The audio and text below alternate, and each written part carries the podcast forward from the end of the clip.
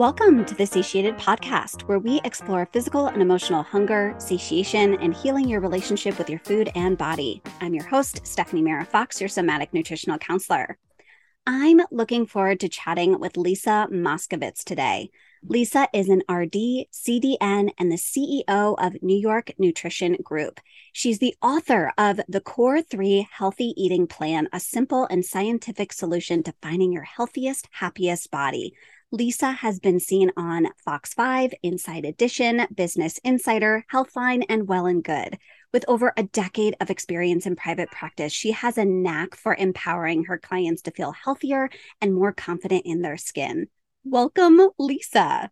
Thank you so much. I appreciate the intro. I'm, I'm really happy to be here and talk to you today.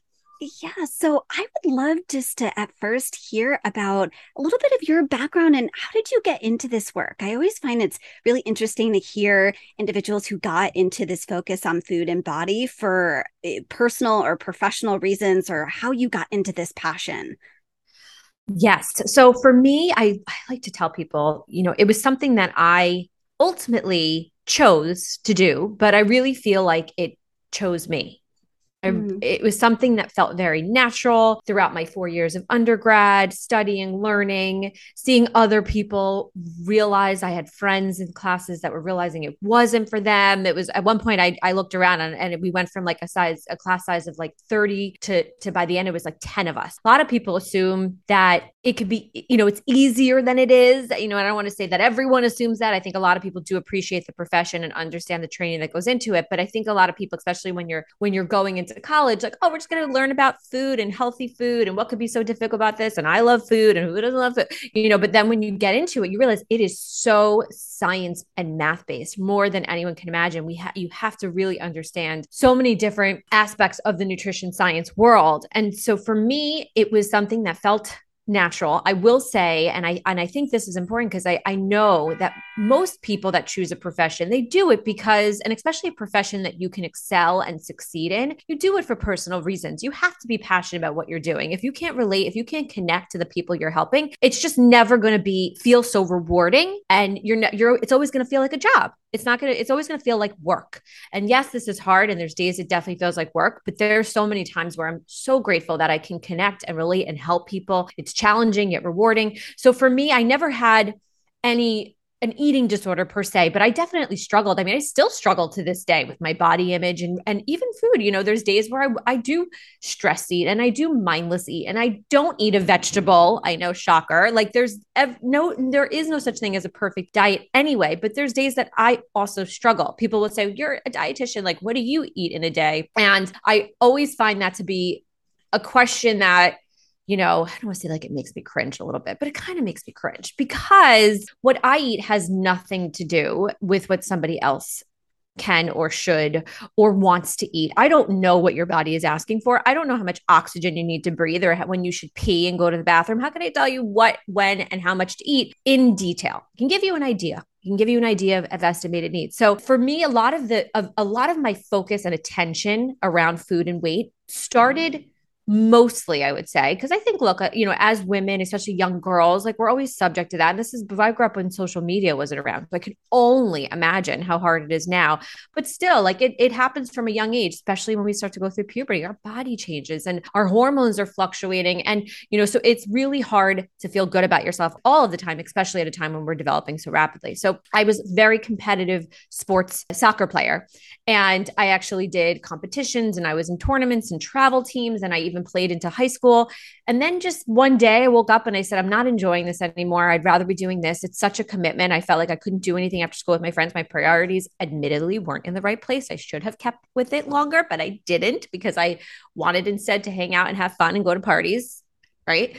So I stopped playing soccer. And if anyone has ever played soccer or watched people play soccer, you could just see how active that how much running, how much energy you need, how much you're just all running all over the field constantly. And so it was a drastic, dramatic change in my energy output. I wasn't burning the same amount of calories. I was still young, my metabolism was still kind of fast, but I wasn't burning the same. So my my body quickly changed, or it felt like it was pretty quickly. It felt like overnight where things were just becoming softer and clothes were getting a little tighter. And I started to feel more self conscious. I started to say, well, I, you know, I don't like, you know, my clothes aren't fitting. This you know sucks. Even if you have a good body image nobody likes to not fit into their clothes very well. Like even uh, someone that likes what they see in the mirror it's very annoying when you can't wear the clothes you have. So that's kind of what started it. And like I said before, although I never was had an eating disorder, it definitely was disordered. I was paying too much attention to it. I was too focused on it. And I, I spent way more time than what was healthy. It wasn't just healthy eating, it was a little bit beyond that. And that's really hard sometimes too to detect. Even as adults, some people have trouble not crossing that line, going from, okay, what's a normal amount of paying attention and planning and structuring and focusing on healthy eating without it becoming disordered, dysfunctional, obsessive, you know, and that that is a really hard line not to cross. So for me, it definitely breached it just a tad. And at that point, I, I became more passionate about the nutrition industry.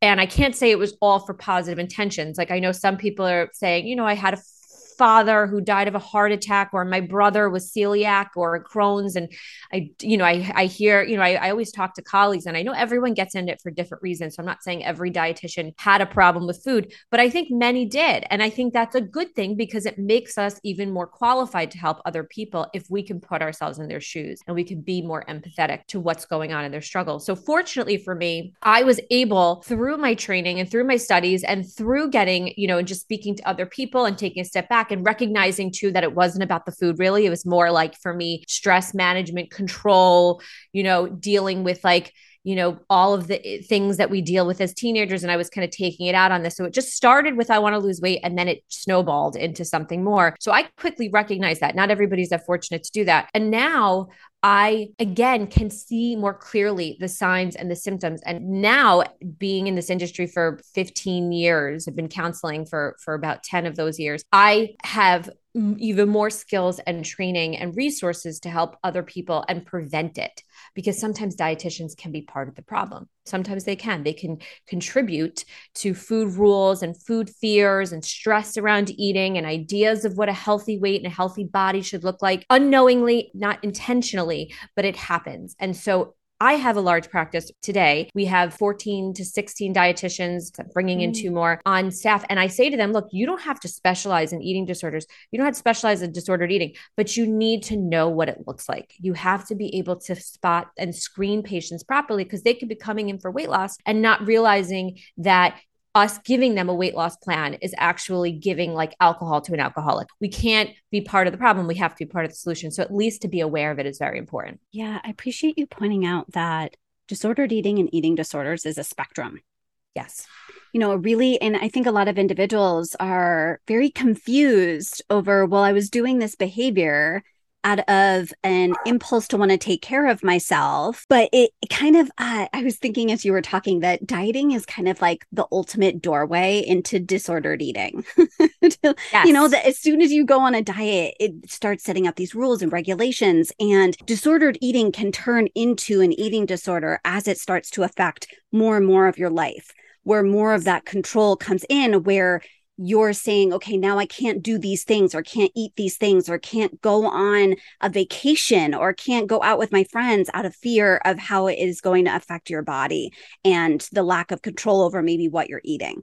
So I appreciate that uh, not everyone has an eating disorder and not everyone even has disordered eating it's like you know you kind of get to assess for yourself okay is this working for me does this open up my life more or close it down a little bit yes yeah, right. Is this going to improve my life? Is it going to make it better? Is it going to make it worse? And that's what I tell people too. You can't prioritize your physical appearance over your mental health. Like mental health has to come first. And if you start to realize, like, I'm feeling more depressed, more anxious, more stressed, more worried, I'm spending just so much brain power on worrying about not overeating and not gaining weight. And that's a big indication that it's gotten to it's definitely disordered and dysfunctional at the very least but it could be it could easily breach into eating disorder. And we don't know the exact and there's not one exact cause of eating disorders. There's usually a myriad of different factors. And sometimes we just don't know what actually led someone to where to, to an eating disorder but it definitely can get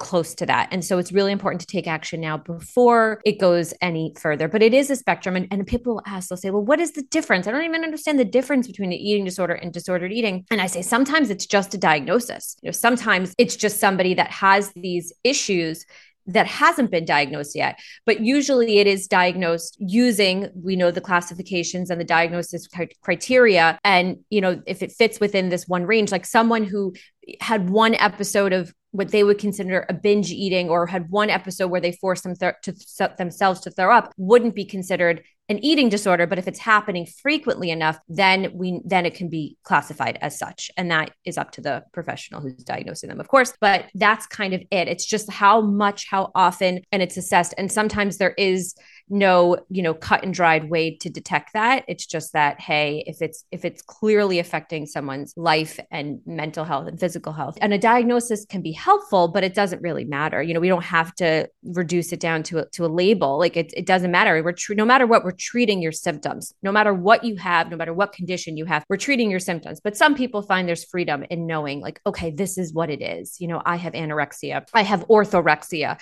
i have ARFID i have this i have that. And then they can say, okay, it's I'm not making, I'm not, you know, like not crazy, but like I'm not making this up. And I know that this is something that, you know, I am sick enough. I need a higher level of care. Yeah, yeah. So along your journey, you created this core three concept, and I would love to hear more about what you created in this book you wrote. Yes, thank you. So the core three was born out of just observing, especially in more recent years, but definitely over over many many years, counseling clients in private practices. There's this very big gap between people who struggle with relationship with food, but also may benefit from weight loss because I don't, you know, don't know about you, but personally, I'm not anti weight loss. I'm, I'm anti restrictive diet and I'm anti diet for certain people and I'm anti weight loss for certain people, but I'm not in general. I call myself like diet neutral because there is no good and bad approach and we have to be client centered. And there are patients who do benefit from weight loss who really feel like this isn't my healthiest weight and I just know that I'm not feeling good here and it's hard for me to start like trusting and listening to my body and doing all of that work when I'm like every day waking up and just not feeling great because of my weight.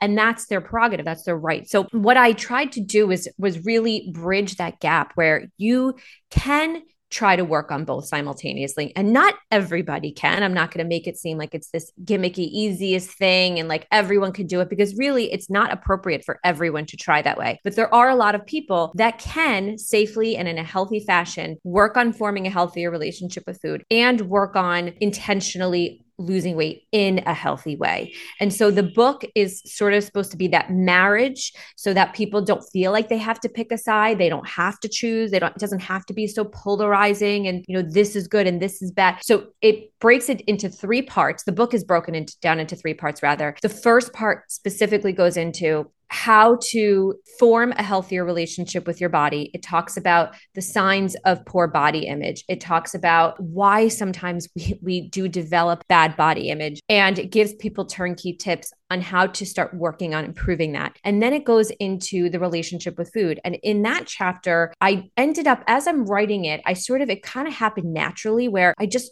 realized like, look, I'm, you know, I kind of created these four different eating personas based on what I see as the common pitfalls in my patients and clients of, you know, why how I am able to see that their relationship with food isn't so functional and healthy and and really working for them. So I divided into four eating archetypes is what I call them.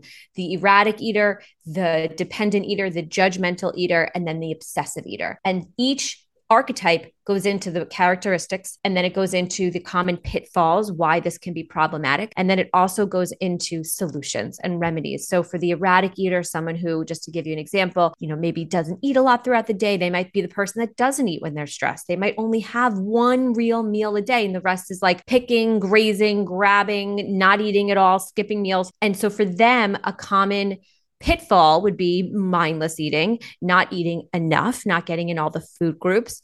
And a solution would be to practice more mindful eating. And the goal is never that we're going to eat mindfully at every meal. It's like a joke that anyone can do that or think they can do that. We just can't at all. But to eat a little less mindlessly and to plan and structure your day a little bit better. Well, although we can't plan hunger, we can plan certain foods and meals to make sure we're getting in certain food groups. So that's just an example of the erratic. And I do the same for the other three eating archetypes. And the last one, too, I want to mention because the obsessive eater was very important for me to put in the book because mm anytime there's any book that mentions weight loss at all, and I knew I was taking a risk putting that on the cover because I didn't want it to, it's not supposed to be a diet, and I didn't want it to feel like I was being a hypocrite or contradicting myself by putting weight loss and food freedom on the cover. But mm-hmm. what I really wanted to make it clear is that the book can be adopted and adapted for people who want to lose weight or just want to feel mm-hmm. healthier or none of the above and just people that want to work on the relationship with food. So I really try to maintain that tone and make it clear like that's my audience, that's who I'm speaking to. I'm not speaking to the person that just like wants another diet plan and wants to like be told what to eat and when to eat and how to eat in their handheld like in that sense. So that is not the person for this book. It's someone who really genuinely says I had enough and I'm sick of these yo-yo dieting and I'm sick that of of feeling like I can't enjoy myself around food or I'm overeating because I'm not satisfied because I'm not aware and my you know so it's for those people who really struggle with constantly feeling like they're failing or that the diet plans are failing them, which is usually what it is. That's really mostly what it is. And the obsessive eater is I put in the book because the reality is is that although that's my reader, there's going to be people with eating disorders and or borderline eating disorders that are going to pick up the book because you know that's the people that are also going to be very interested in that. And so i made it clear that look if you identify as more of an obsessive eater that is something that needs higher level of care. You need to work with a professional before you read the next chapters. Because even though i still mean tried to make it very you know again with the issue i find with diets is it's very black and white. This is good. This is bad. You have to eat this amount. You can't eat more than that. I really wanted to step away from that so people felt flexible. But even still it can be interpreted and it can be manipulated and it can be used and make the, the noise around food and the stress around food even worse. Even though, again, it's supposed to help with relationship with food and food freedom, it could still make the noise worse. And so I wanted to make that very clear, like a giant disclaimer. Yeah. Yeah. Yeah. It is such a fine line, like you were talking about at the very beginning of navigating, okay, healing your relationship with food and body and then also intentionally wanting to maybe change your body's weight. And it is kind of a very nuanced journey of having to really check in with yourself to assess what is your body ready for. Because if it is, wow, I'm starting to focus more on food and you feel so dysregulated, you might not be ready for that. And there's not a problem in that. It might be that the focus needs to be more on healing your relationship with food first, and you can get to that later. But it has to start with, okay, let me just track my body a little bit more in these experiments. I've literally done experiments with those I work with as well that they'll come back and they say, yeah, I was really starting to obsess about food. And I'm like, okay, we let that go mm-hmm. now we can't do that experiment mm-hmm. yet because your body is telling you mm-hmm. we're not mm-hmm. ready for that yet. Yes. Yeah. And, and I'm happy you said that too, because that's right. Like it doesn't mean you can't ever try to lose weight. And it doesn't mean that, you know, you, you don't ever like if your goal is just to lose weight, that your relationship with food isn't important. Like there's, there's a different way of doing it for everybody. And so for some people, it's better for them to first focus on forming a healthier relationship with food because you need that mind body connection. And like you said, you're sometimes your body's just not ready to connect yet. Like it's just not it's not the door isn't open yet. You just got to warm up a little bit more. You got to try to, you know, get it to relax more and engage it more and trust it more. And that takes a lot of time.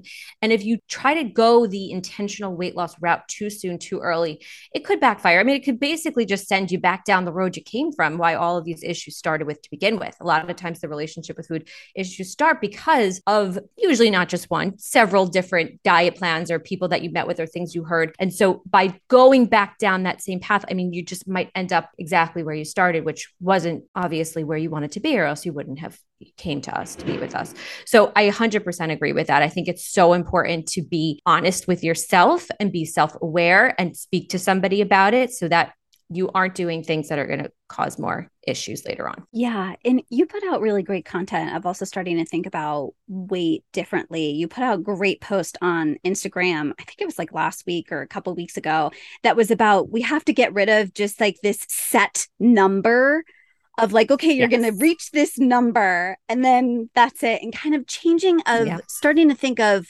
your body as having a weight range and I'd love to hear more uh, around your thoughts on that. Yes. A lot of times when a client comes in, we'll talk about what their history is, what their goals are. Many clients do come to us for weight loss. So the question naturally comes up of what is your goal weight? And I'll hear, you know, usually one number and I'll use, and then that number kind of just something about it, you know, they just get hung up on it or caught up on it. And it's understandable because, you know, especially it's usually an, the lowest number they ever saw on the scale. It's usually, or it's something that they were told by someone, or it's according to the BMI chart, like something somewhere down the line got this idea in their head that they need to be this one number. And realistically, you are never going to be one number for the rest of your life. It's never going to stay that same, eh, stay the same, same exact, especially to the ounce. It's going to fluctuate. And that's because our weight isn't even 100% body fat. We have muscle mass, we have water weight, we have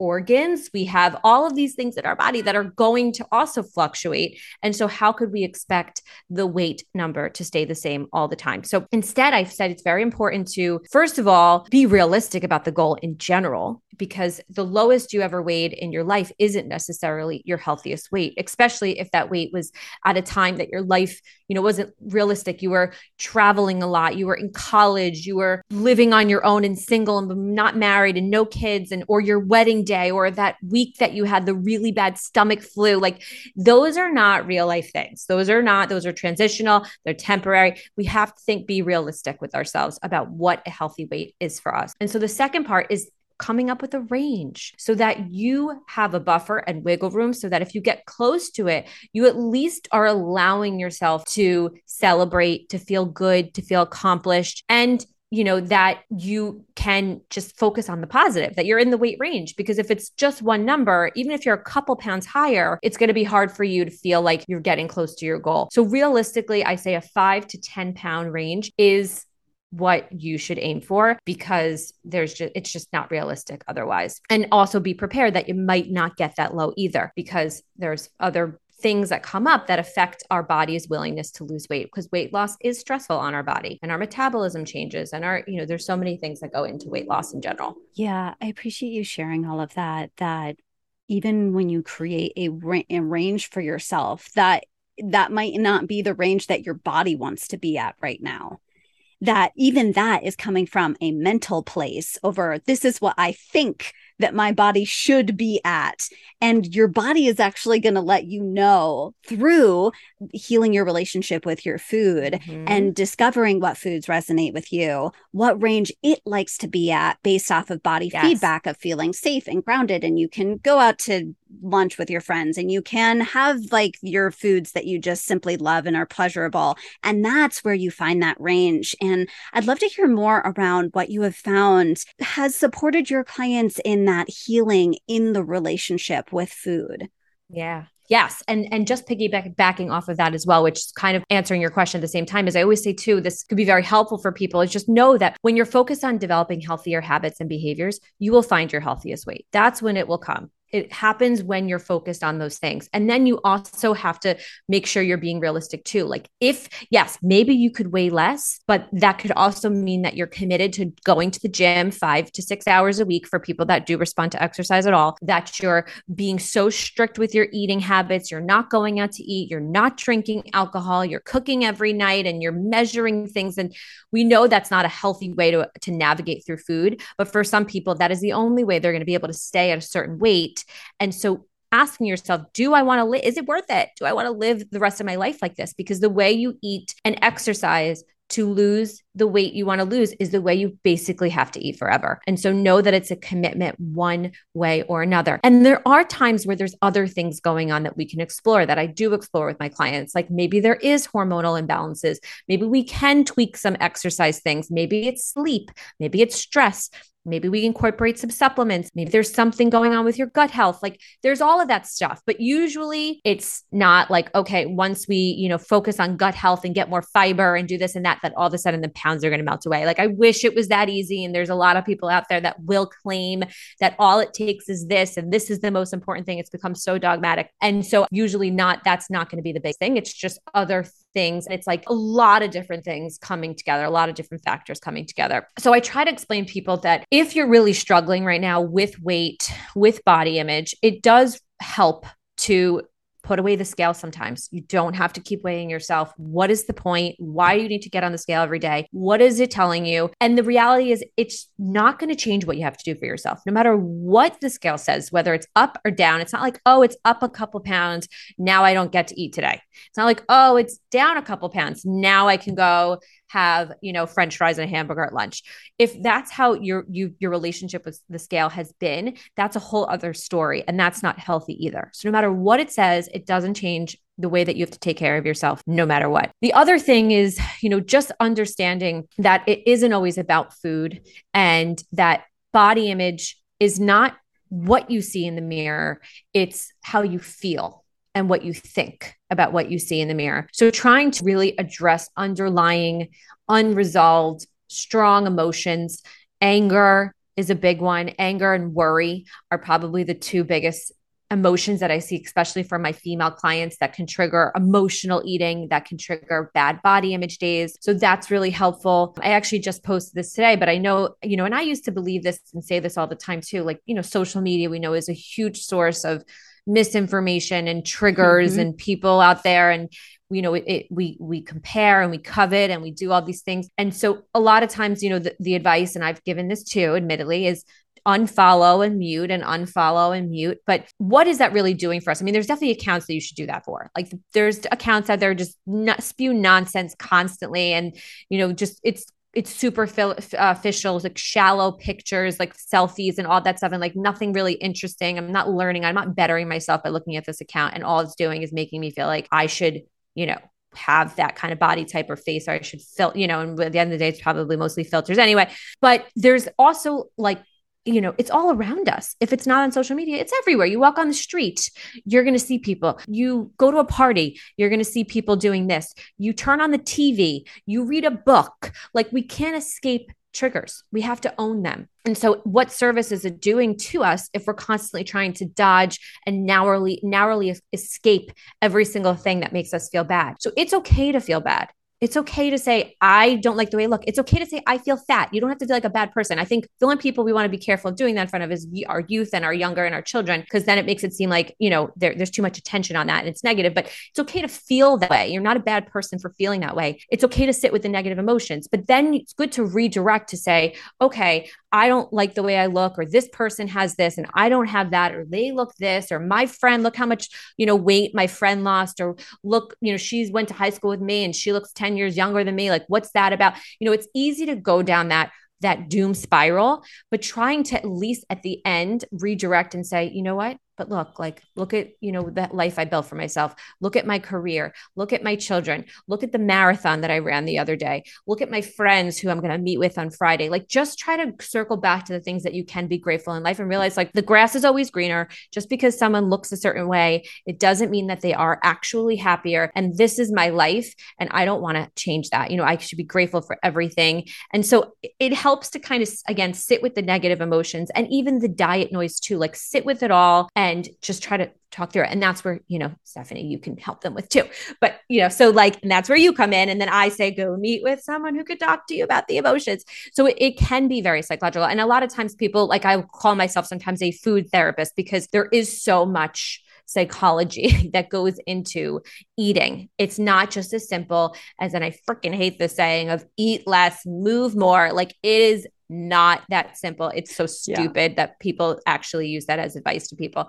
It is so not that simple for everybody. So I really think that, you know, talking, to, if you're really struggling, of course, also talking to a professional and a therapist and a dietitian and people that specialize in this, not just any therapist and dietitian, but a team that really you connect with that also understands all the nuances and can really coach you through it. Yeah, I really appreciate all the normalization that you are doing right now of just saying, yeah, if you're having a day where you are uh, having a more difficult time being in your body and appreciating what it looks like, that's okay that's going to happen. You know, I often say until we transform the culture in that body image is no longer a conversation or even a worry or mm-hmm. concern or something that we're not seeing in social media or on magazines anymore, we are all going to experience difficult body image days. Yes. And yeah, it's just normalizing it. And I love that piece of ownership. I talk a lot about ownership as well of, yeah, mm-hmm. you can't change what you don't own. Right. So these are your patterns. Like this is yes. your behavior. This is your reaction. And first you get to see like, how is this serving and supporting and protecting me in some way? Let me own that a little bit. And then I can kind of start to explore okay, what else might I want to do to show up for myself or with food?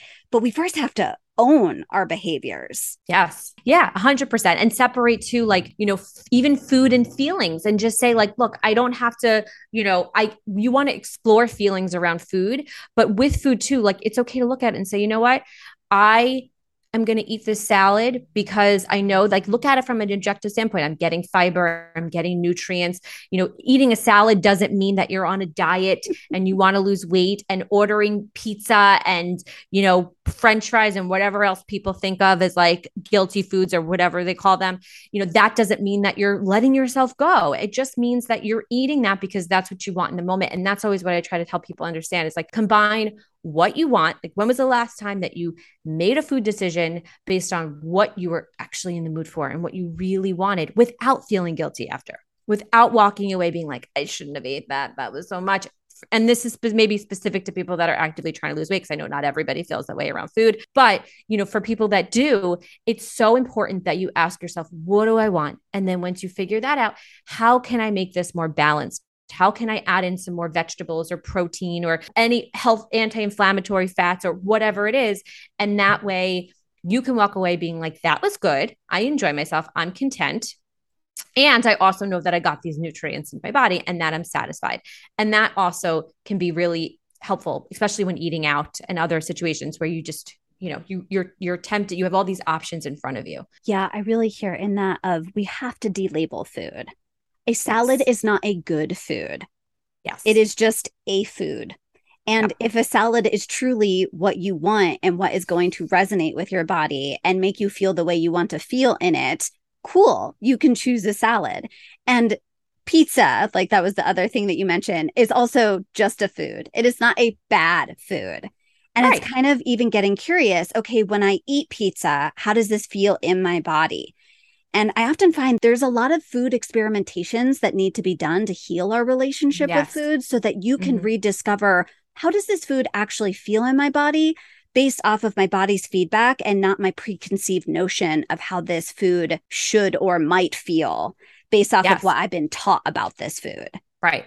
Right. When you label food as bad, you've already decided before you're even taking the first bite how you're supposed to feel. And I love that thing about the labeling. And I'll even say to people, we'll go over, we'll have them list out what are the foods that you feel guilty eating or you considered bad or you are afraid of eating, even. We'll list them all out. And if I look at them when I'm I'm like, okay, cake, you know, for example, might be on your list. But when you break down cake, it's flour and eggs and oil and sugar. The, all of those ingredients, if you look at them on their own, you know that they're okay. You know that none of them are really bad. And if they were in any other food, you probably wouldn't have a problem eating them. Mm-hmm. Like if there was flour in whole wheat bread, you would be a, with with avocado on it, an avocado toast, you'd be fine eating it. And if there was a little bit of sugar in, you know, a cereal bar that was high protein fiber, you wouldn't have a problem with eating that either. So why is it because it's all into one place that now it's a problem? Pizza, it's tomatoes, cheese, protein, calcium, great bread. We need carbs every day anyway. Carbs are not the devil. Stop canceling carbs. All of those on their own are, we know, are not bad foods. So, why is it that when it's all in one package on your plate, now it's bad? And so, that could be a really good exercise too to challenge some of those thoughts and preconceived notions. Because, like we said before, you're labeling it bad, you're going to feel bad eating it. When you feel bad, you're just going to keep going down that path. It's going to be really hard. To, and that's when it kind of spirals and keeps going and going. So just the way that you're looking at the food can hold so much influence and impact over your food choices and how you feel at the end of the day. I love that exercise that you just offered. And I, I really think that would be so great for those who are listening right now. If there is a food that you're like, that is a bad food and I shouldn't eat that food, like deconstruct what that food is made out of just to say, oh, if I looked at that in anything else, I'd be fine eating that. I think that is such a fantastic yeah. exercise to engage in. You know, I'm curious with your clients, where do you start? You know, I often like to offer the those who listen to this podcast like what is a baby step for them to get started on this journey wherever they're at, maybe they're at the beginning, middle, on the on the path. And sometimes we just need more tools or tips of like I don't know where to go next. And I'm curious, mm. what is like a baby step that you would offer someone who's listening to this right now and is trying to heal their relationship with their food and their body? For sure. I mean, I'm always, you know, uh, maybe I'm a little biased, but I'm always an advocate of our profession and how much we can help people, especially yeah. dietitians that do specialize in eating disorders, disordered eating, intuitive eating, body image, health at every size. All of those things can really be helpful to, to just become more familiar with. So simply just, you know, reaching out, sending an email, going to a website. We take health insurance. There's a lot of dietitians that take health insurance. So if one of the obstacles for you is, know, I don't know if I can afford it because everything is really expensive right now and I do think that's a major hurdle for people to reach out for for help and care in this day and age is it's expensive. So just know that you can probably find someone that's in network with your insurance. My practice takes health insurance. So just there's like very little risk there. You've nothing to lose by just even making an appointment and just talking to somebody for one session.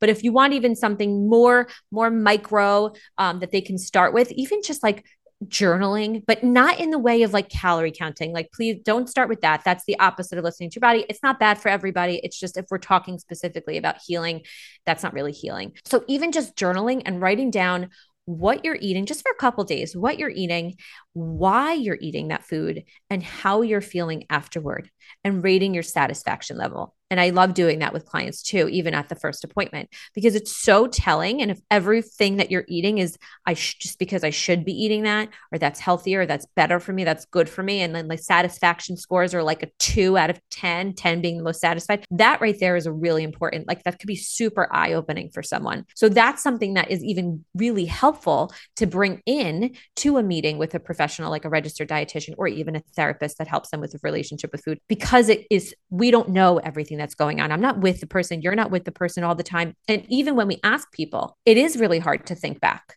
about what's going on.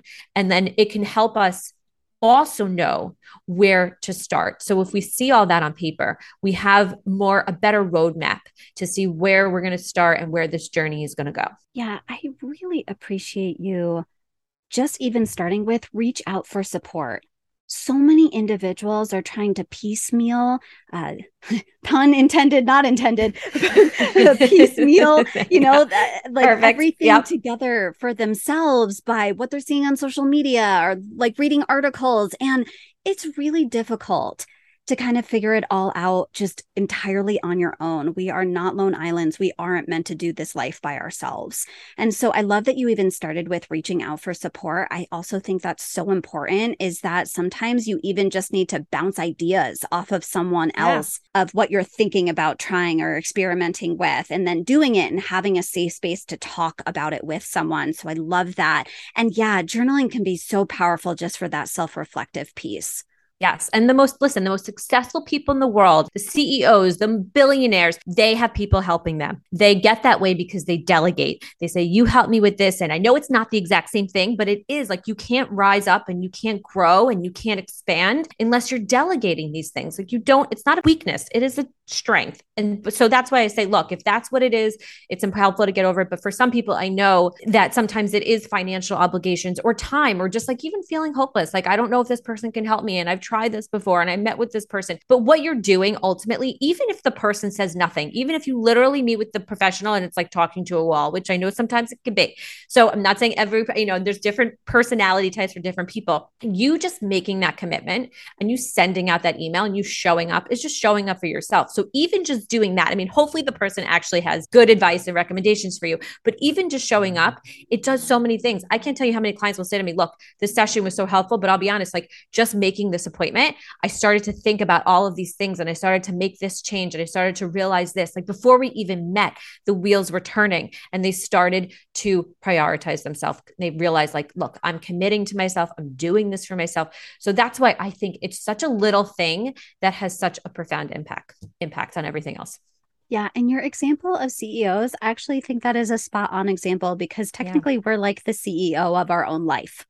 And yeah. so, yeah, sometimes we need to delegate and receive support in the multiple areas of our life to assess, okay, what is going to help me thrive here? Yes, 100%. Yeah. So I would love for you to share how can listeners keep in touch with you? Where can they find you?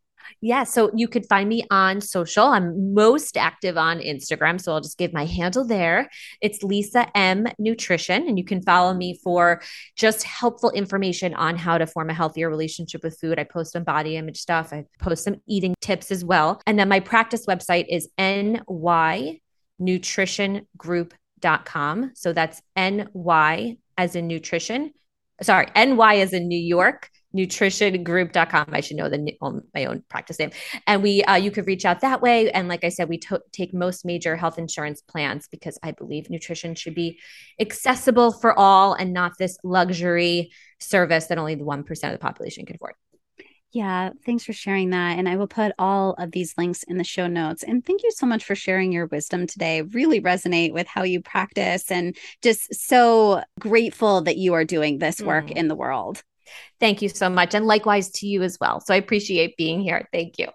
Yeah. And to all the listeners, thanks so much for tuning in this week. If you have any questions, reach out anytime and looking forward to connecting with you all again soon.